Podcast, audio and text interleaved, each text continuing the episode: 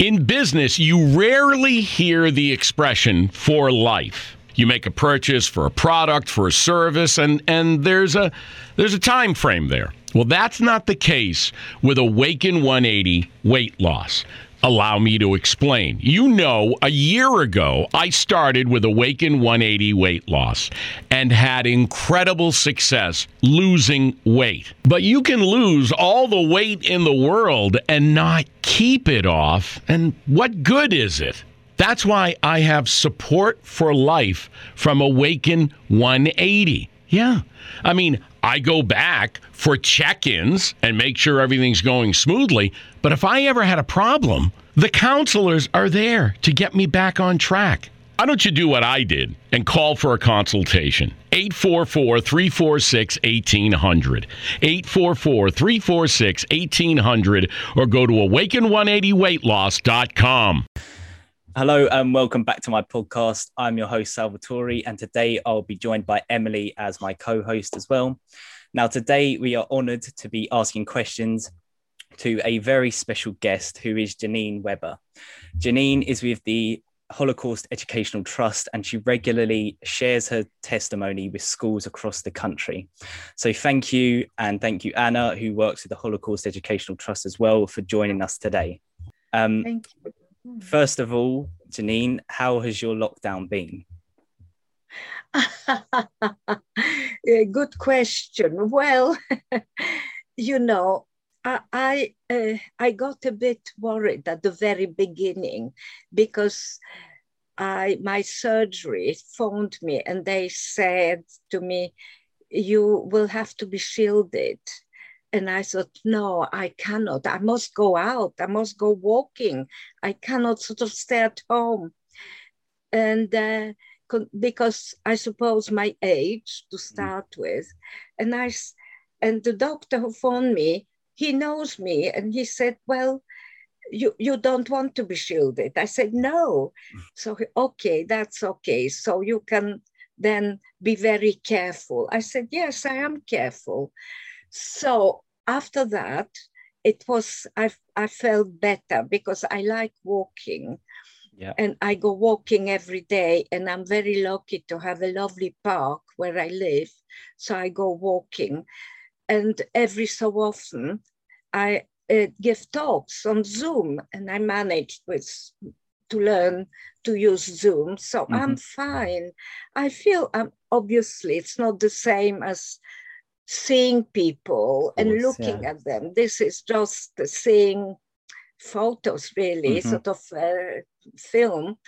Uh, but uh, anyway, I think I I'm, I managed okay. I go I go walking every morning for about two hours, and then you know I listen to various things. There are a lot of lectures on uh, uh, um, a sort of thing which I am member of. It's called Lockdown University, and there are Mhm. lectures on art, on on history, and so there are lectures every day. So I spend a lot of time listening to the lectures as well. Oh, very so nice. that's good. So Yeah. I'm, I manage quite well. And I have a son who lives in London. And uh, he, uh, we, we are in a bubble together. So he Ah. would come. And uh, now I meet him in London. Now I, I did it uh, two, two, three, two days ago. And yes, so I, I think I'm all right. Thank you. And um, so what I've done is I've I've sent out a link to um, everybody to try and watch your testimony as well. We've watched your testimony as well, so I'm just going to ask you a few questions from that. And the um, Okay. first one I have is, what was the community like in your hometown before the split of Poland? Well, uh, before 1939 it happened. In 1939, when the war started, and Russia and, and Germany, as you might have learned in, in history, they, they divided Poland into two. Mhm. So this was before 39. I was before, obviously, I, I uh, in 39, I was seven, so this was before. Well, uh, I lived, obviously, my family was Jewish and uh, uh, it was a fairly sort of ordinary family, I suppose.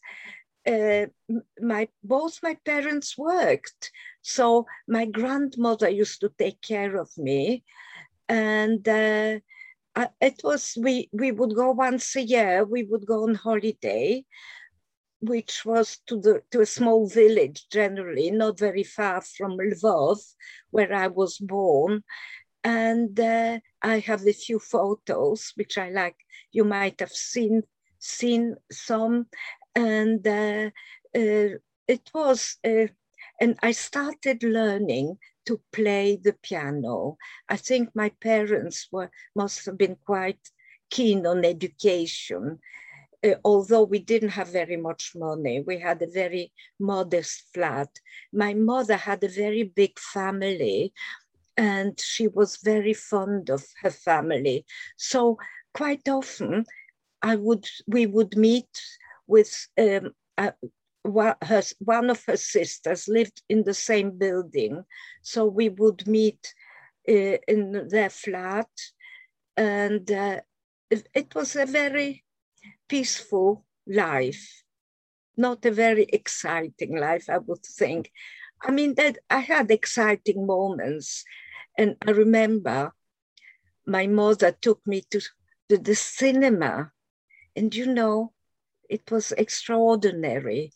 And I mean, maybe, I don't know if you have grandmother or great grandparents, I don't know, they might remember. She, um, what's her name? Uh, Shirley. Oh, yeah. Shirley Temple. Shirley yeah. Temple, you know. Yeah. So this was before, I must have been maybe five or six. And I will never forget that moment. Thank you. Um, okay. I think Emily, you've got one next. Yeah, we have a question from one of our teachers, Mr. Curran, and he asks, when did you realize how serious your situation was? Yes, well, uh, to start with, because I, I, I, lived in eastern Poland in Lvov, the Russians came. But mm. then I, I, for me, it, it was quite interesting. Uh, I was seven. The only thing is I went, I was sent to school because as you know, Polish children, a lot of them, they start school at 7 mm. And uh, in 1939, they, there was a little bit of bombardment. The Germans bombarded Lvov, but not very much. But I remember my mother uh, holding my hand and my brother's hand was two years younger, and we were running down into the cellar of the building. And, you know, I remember my mother being sick. She was so obviously frightened. She knew what it meant, I suppose. I didn't. And then I realized it was serious when the first time uh, the Germans, the Gestapo, uh, they were rounding up men. And when my father came in, running, running, and he said, the Germans after me, and uh, he decided in order to hide to jump from our second floor balcony onto the first floor and hid underneath and that's where i realized for the and then the gestapo came they didn't find my father and they left that's when i realized that it was very serious and that's when when i asked my mother she i didn't know why they did this and she said it's because we, we are Jewish. And you know, for me, I was surprised because I never asked myself any questions about my Jewishness. And um, so also I heard then there were talks about camps, but I had no idea what kind of camps they were. So that was my first experience. Thank you. And um, then after that, as if you've watched the um, testimony as well, we learn of your the um, sad um, killing of your father and your uh, mother Yes. as well. And I just wanted to ask, how did you cope without your mother and father and your close family? Yes. Yes, well, uh, you heard that my father was shot, but not outside the, the where we were we were hiding in this little house, and my grandmother, and my, then my mother died in the ghetto, Mm. and she she was hiding. Um, my uncle was hiding her because she became ill, and uh, then uh, so I I went down to see her, and that's when I my uncle told me I saw her. I don't know if she was still alive or not. My uncle told me that she was that she had died. Um, how did I cope? You know, I was very upset seeing my mother about my mother because um, you know I was I just was attacked. Obviously, she was my mother, and she, but then people around me were dying. Yeah. My cousin's parents, everybody. You know, the, it was so terrible. The ghetto. S- There were so many people. I will just ha- make this a little bigger here. Okay, my uh, people were bodies, corpses were lying on the pavement, and you know, I I, I don't remember. I never cried. I just I was always frightened. That was my main emotion, frightened and trying to to hide, not to be caught. Thank you very much. And um, why do you think the Gestapo soldier um, let you live? Yes, the one who, yes, this Polish woman who was hiding my brother and me, and my uncle was paying them. And uh, I, when he they brought him the daughter, and I, I I knew I thought I was going he, he was going to shoot us. And I don't know why he didn't want to kill me. I, I don't know. She, the, the daughter, the, the woman, wanted him to kill me and to kill my brother, and they killed my brother. But they, he didn't want to for some reason. And I sometimes I wonder maybe he had a sister, a small sister, Mm. or a daughter, um, or he knew a little girl, you know, German girl. I, or maybe he just felt sorry for me. I don't know. He just didn't kill me. Mm. And I, it, it's terrible thing that they killed my brother Absolutely. who Yeah. was so seven. And maybe because he thought, oh, she's a girl, she will not fight of us. Who knows? They never gave me an explanation. They just, he told me to go, to start walking. And that's when I was sure he was going to shoot. And he didn't. So I don't know why. I don't know. Mm.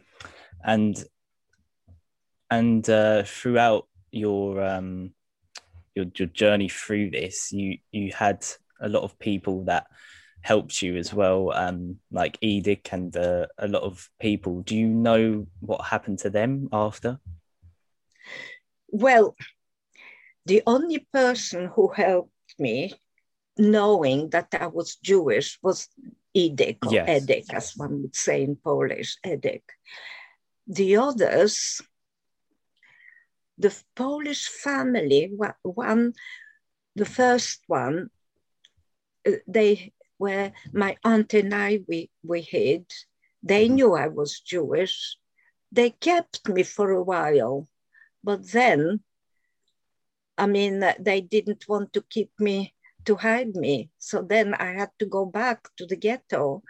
but they, they might I might, might have stayed with them for two or three months. And uh, that was anyway. I, will tell you. I don't know. I'll tell you what happened, because normally I I uh, I think you have heard, and I don't normally tell this little story, but I, I, will tell you because obviously you're adults, both of you. Mm, and thank you.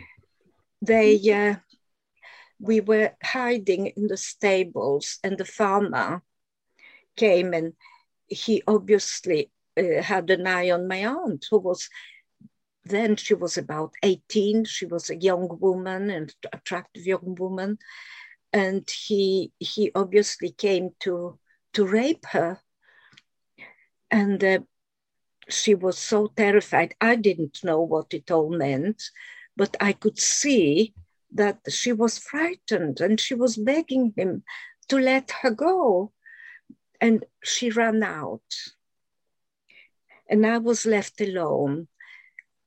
So they put me in a room. There was a bed with their son, who was about maybe 15 or 16, a young adolescent.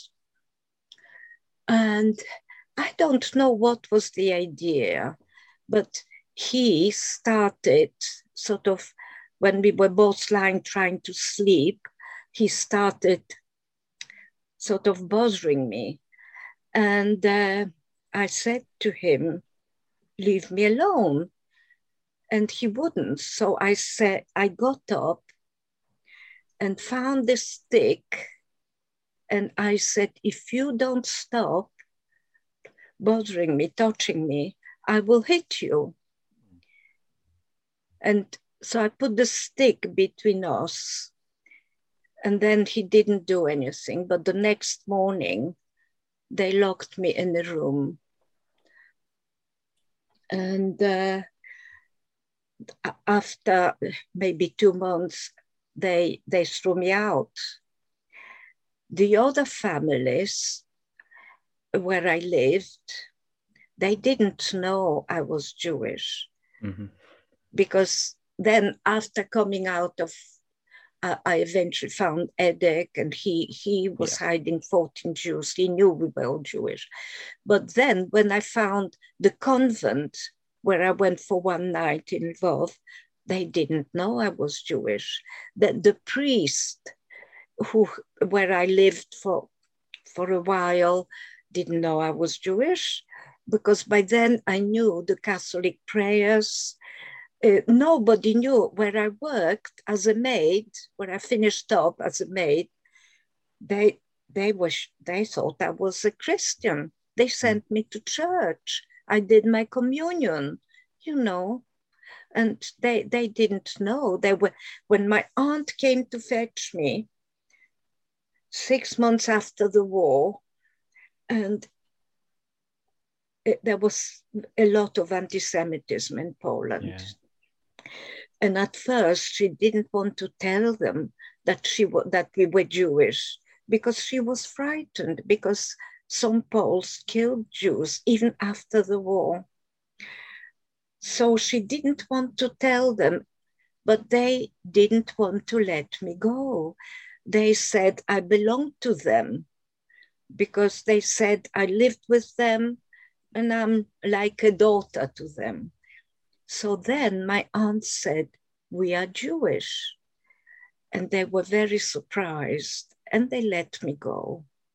Wow, yeah. And and it's uh, just so many like experiences you mm. you had at a a young age. It's just incredible yes. that someone so young would have to go through that. And what effect has that had on you throughout your life?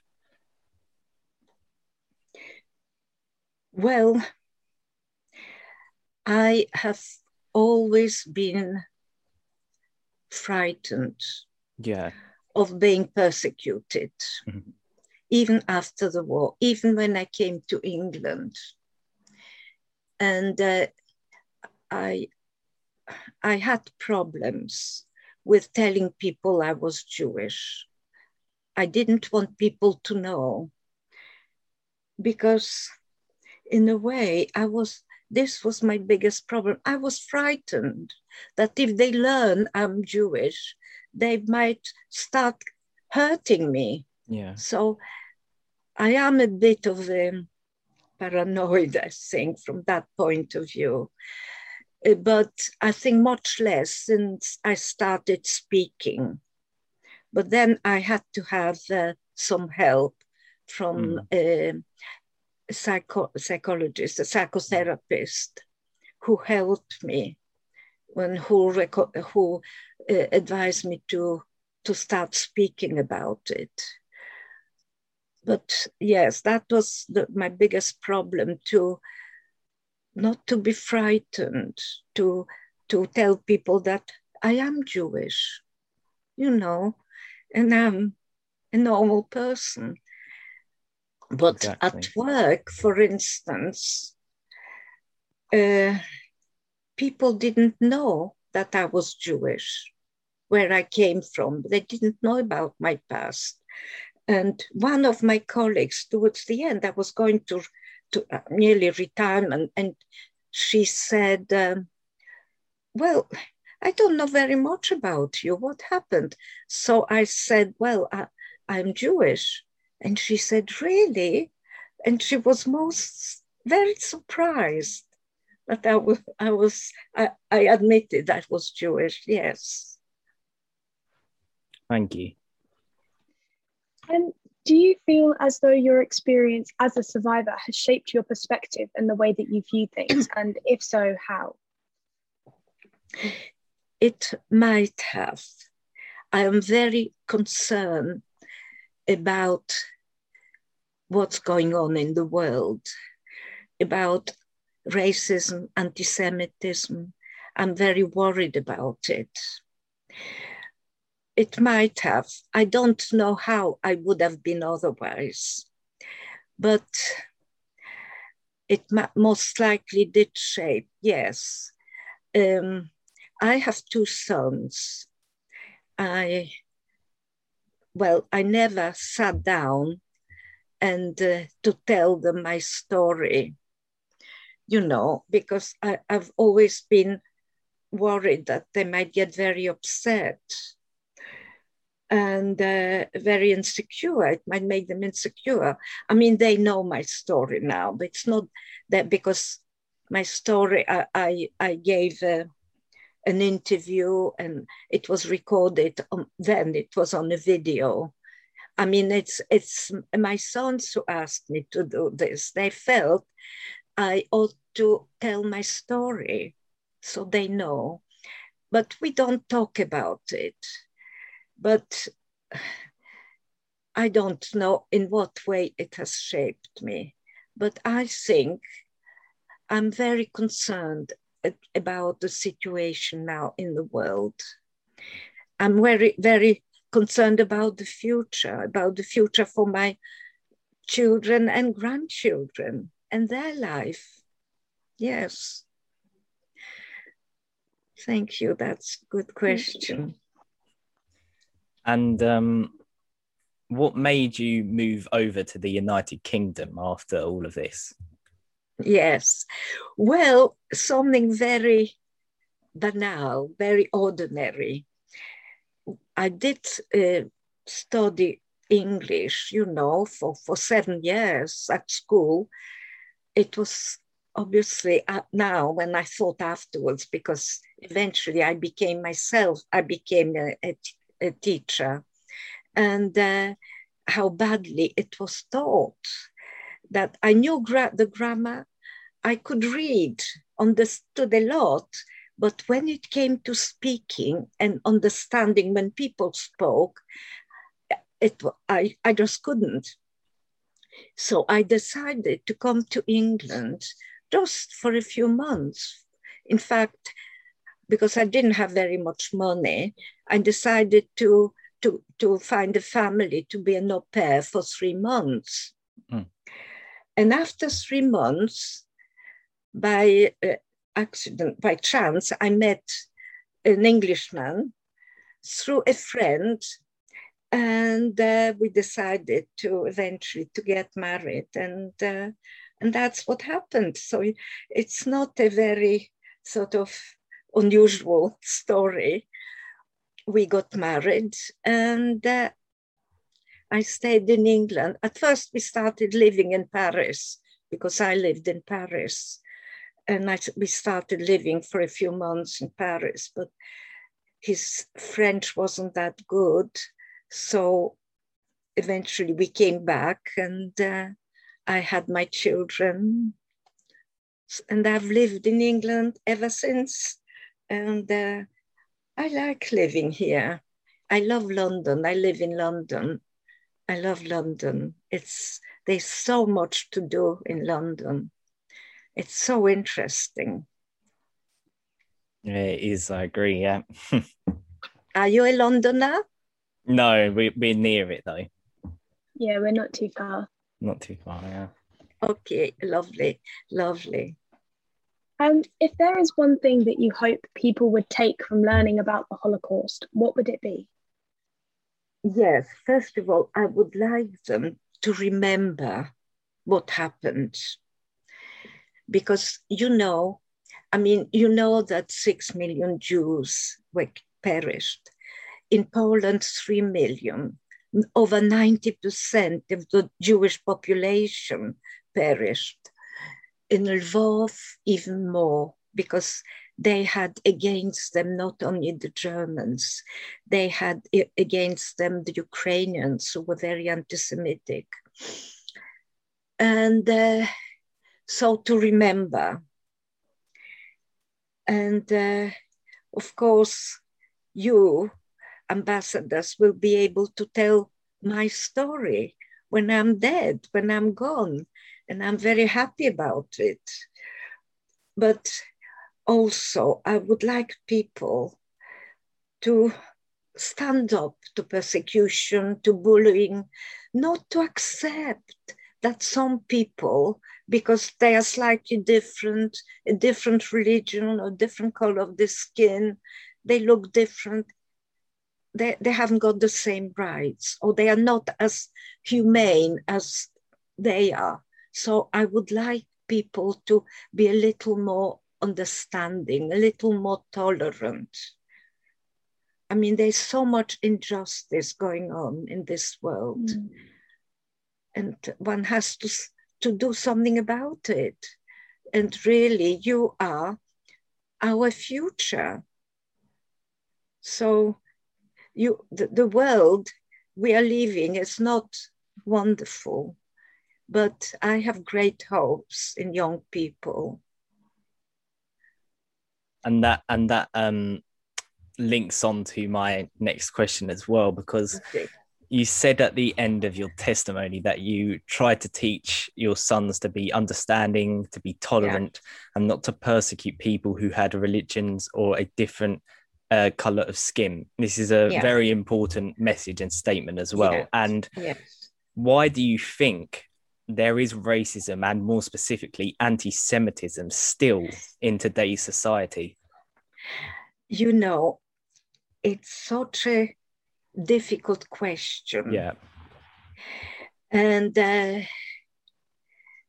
I can't, I mean, uh, people who are racist frighten me really and anti Semitic.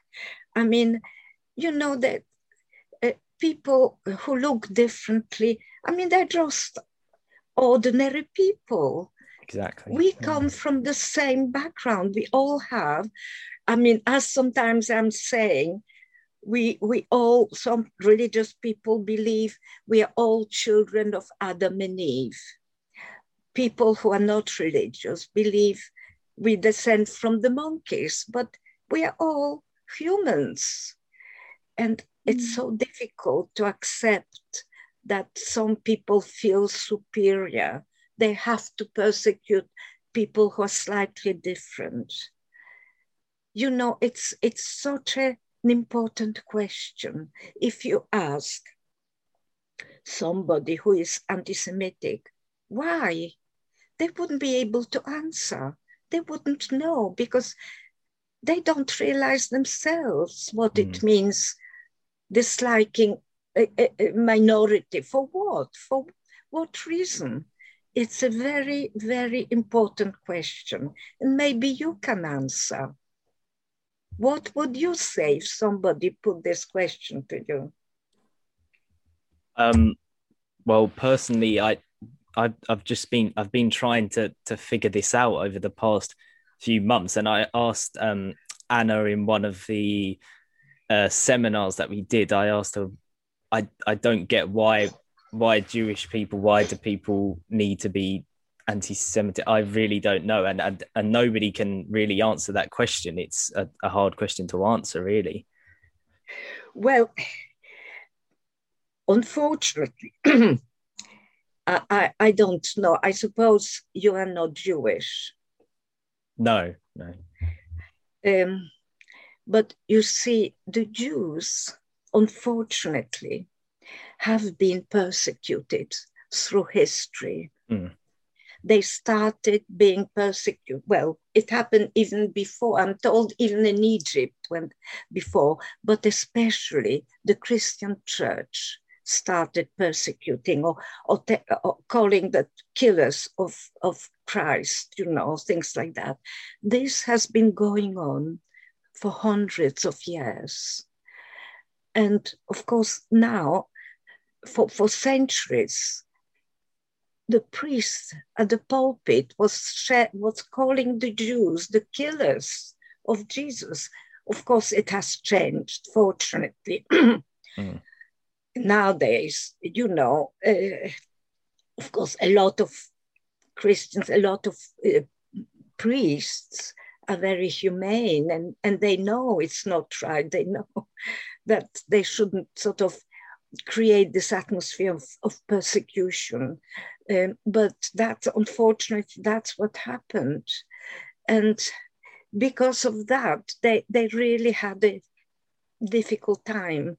For instance, they were thrown out, the Jews, as you know, I don't know if you remember from uh, British history, in two, um, 1299, I think, they were thrown out of England all the Jews. So they left to other countries. And it's only when Cromwell came to power in 1500 and something that he allowed the Jews to come back. And that's what happened in a lot of countries. Somehow, because they had a different religion, they were not allowed to do certain professions and because they, they were only allowed by the Christians to lend money. And, you know, and this created a lot of problems because people, they owed, they had these debts and they didn't want to give them back the money. So it was easier to kill them or get rid of them. You see, it's quite a complicated mm. question, mm. actually. Yeah, and um, well, it's yeah. I mean, it it's. I'm not sure if anybody will be able to ever answer that question to its full. It's it's very complicated and a lot of different yeah. views on it. But um, exactly, exactly. Yeah, it's, it's hard, and and we'll we'll try our best as young people to try and you know do the best that we can to to help. Yeah, and, yeah, and yeah. And um, just going on to we've got a final question. Um, yeah by our teacher, Mr. Curran, as well. And coming out of lockdown, a time which we have been able to reflect on life, are you optimistic about humanity? yes and no. yes, because there are an awful lot of people who are very good people who care a lot about climate change, about helping others. You know, like there are a lot of organizations. Uh, one of the organizations I, I support is Médecins Sans Frontières, you know, Doctors Without Borders. I mm-hmm. met them when I went to some of the developing countries. So um, there are a lot of people who are really very good, who are risking their lives to help people. Edek risked his life, and there are people like that. He wasn't the only one. However, there are so many problems. and uh, with i mean we are told about the climate change you know it's so worrying this question and uh, some people don't believe it some people even deny about uh, the persecution of the jews you know so there are so when i say yes and no I want to say yes. I want to be optimistic. But inside me, there is a little fear that there are still some people who, who do a lot of harm. Yeah. You know, who, uh, who, who deny that the Holocaust happened. You know, who, who deny my family's death. Exactly. And, and also, I'm not sure if anybody's seen, but over the weekend or past weekend in London, yes. there was um, anti-mask, anti-lockdown protests, but they were using yeah. the yellow Jewish uh, symbol to uh, to to spread their message, and that's completely wrong to do, and and that doesn't when you look at that, you think how how can we see humanity as optimistic when this is going on in the heart of our community as well? Yes, exactly. However, I see you, and it gives me a lot of hope. And you know, and I feel you make me feel good. So exactly. And there are people like you. I mean my, my sons are very much concerned both of them about what's going on. My grandsons too. So yeah so thank you very much for what you're doing and your interest. We really need you and i have a lot of hope with you people like you. Thank you very much. Thank you. And um thank you thank you, thank you very, very much, Janine, thank for you. answering our questions. Thank you, thank you. Lovely meeting you, and thank, thank you, you Anna, for organizing it. That's very kind of you, Anna. Anna, oh, wow. you're always a great supporter and great help. well, Janine, the pleasure is all ours. And I, I, think you'll agree, Janine, that Emily and Salvatore's questions were, were wonderful. They were absolutely very really, important, really very important and really difficult, some of them. But uh, yes, very good. Thank you yeah, very much. Thank you. We really appreciate you coming onto the podcast thank as well. So thank you. Thank you. Thank you.